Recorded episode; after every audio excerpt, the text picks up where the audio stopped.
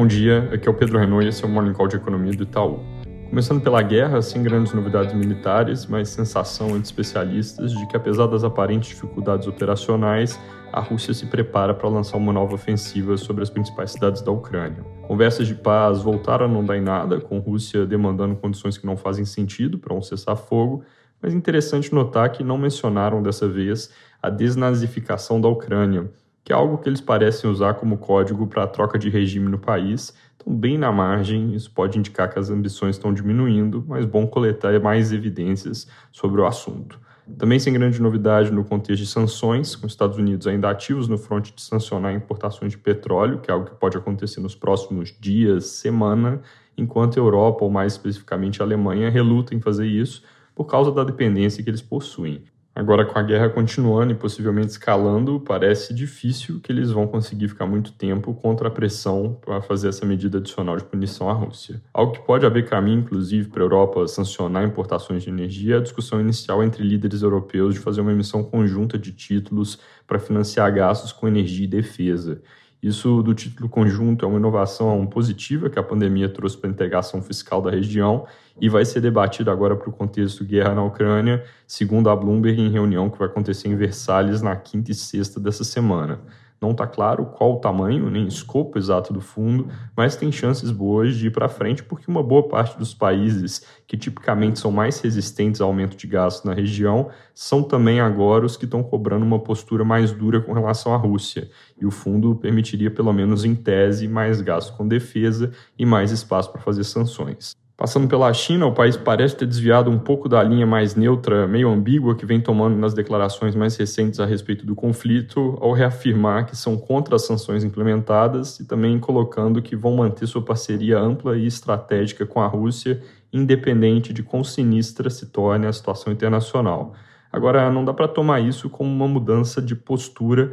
porque um dia criticam a guerra, no outro dia criticam as sanções e por enquanto não fizeram nada relevante, nada muito claro para um lado ou para o outro. Nos Estados Unidos, uma pequena correção em pedido de desculpas, o CPI sai essa semana, na quinta, e não ontem, como eu tinha mencionado no episódio anterior. Aqui no Brasil, o preço de combustíveis de volta em todos os jornais, mas com pouca coisa concreta. Hoje, lembrando, deve acontecer a tal reunião para falar de soluções entre os ministros da Casa Civil, Economia, Minas e Energia e também o presidente do Banco Central. Depois das matérias ontem, colocando que se cogita uma MP aos moldes da que foi usada no governo Temer para travar um preço de referência e subsidiar tudo que passar desse ponto. Hoje, várias fontes reportam que o governo cogita simplesmente segurar reajuste de combustíveis da Petrobras que é algo que deveria ser aprovado pelo conselho da companhia e, na prática, configura, pelo menos de forma temporária, uma mudança na política de preços. O presidente Bolsonaro vem defendendo que a empresa poderia sacrificar parte do lucro para ajudar nesse momento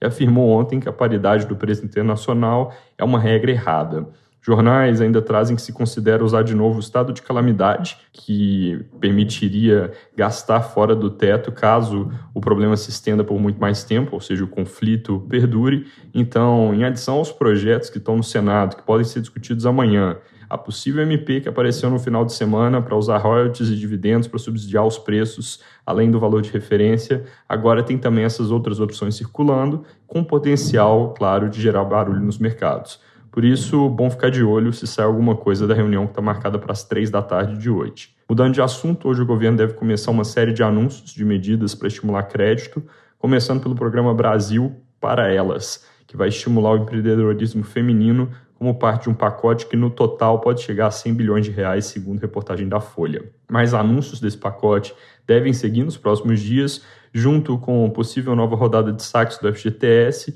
e outras coisas como isenção de IR para investidores estrangeiros comprando títulos privados no Brasil, que é algo que pode trazer mais fluxos de investimentos, contribuir na taxa de câmbio. Sobre dados, acabou de sair o GPDI de fevereiro, veio com alta de 1,5% no mês, em linha com o consenso de mercado, pouco abaixo da nossa projeção de 1,76%, com variação no ano contra ano recuando de 16,7% em janeiro para 15,4% agora, porque a base de comparação lá do passado vai ficando mais alta. O número do mês veio basicamente com impressões no atacado e os movimentos recentes de commodity já levam aqui a perspectiva de que isso vai se repetir de forma intensa nas próximas leituras, Na verdade, para a inflação como um todo, a gente tem um claro viés e forte aqui de alta com relação às projeções atuais, que estão em processo de revisão, devem ser atualizadas no início da semana que vem. Ao longo do dia também deve sair a divulgação da Anfávia sobre produção de veículos no mês passado. É isso por hoje, bom dia.